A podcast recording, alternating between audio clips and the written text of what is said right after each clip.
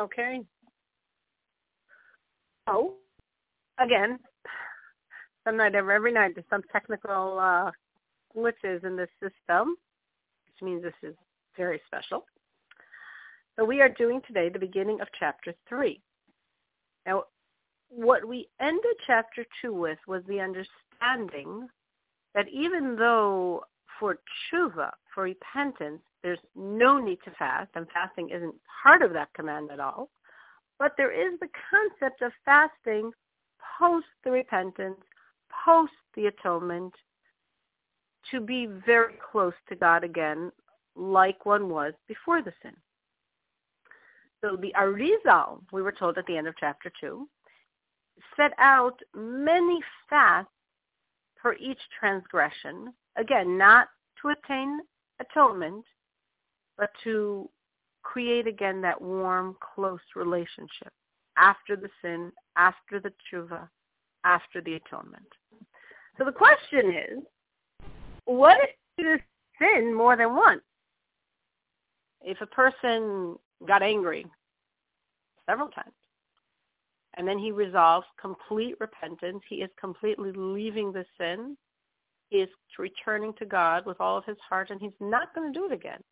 And he's tempted, and he's put in very annoying, provoking situations, and he does not get angry, and he receives atonement from God.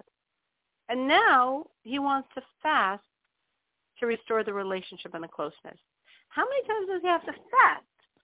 We might know how many times the Arizal says to fast. The Arizal says to fast 151 times for anger. But what if he got angry five times? What if he got angry 10 times? Does he fast 10 times 151? So the Rebbe says that it's an argument. It's a machlekes. Some say, yes, for each time you transgressed, you take that and multiply it by the number of fasts the Arizal says. If it was 151 for anger and you got angry 10 times, you fast 1,510 times. Why?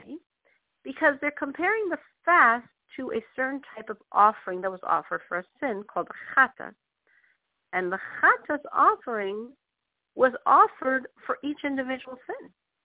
So if someone did the same sin three times, he offered three separate chatas offerings.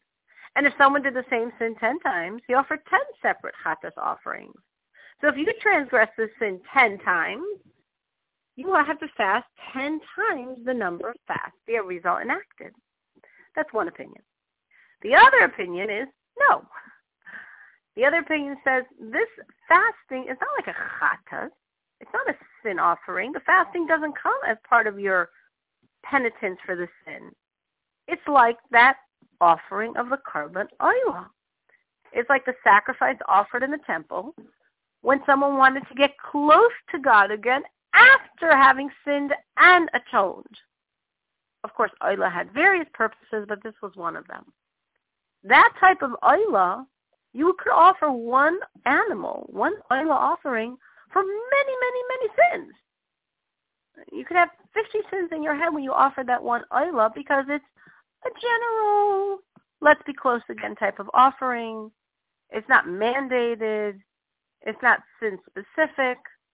So similarly, your fasting is the same idea. You you already repented. You already received atonement. Fasting here is to get close again. So you could have, in my example, gotten angry many, many, many times. Now you repented. Now you received atonement. Offer the oila once. That's 151 times, which is quite a lot anyway. And that could take care of all the times that you offended God in this manner. So what do we do?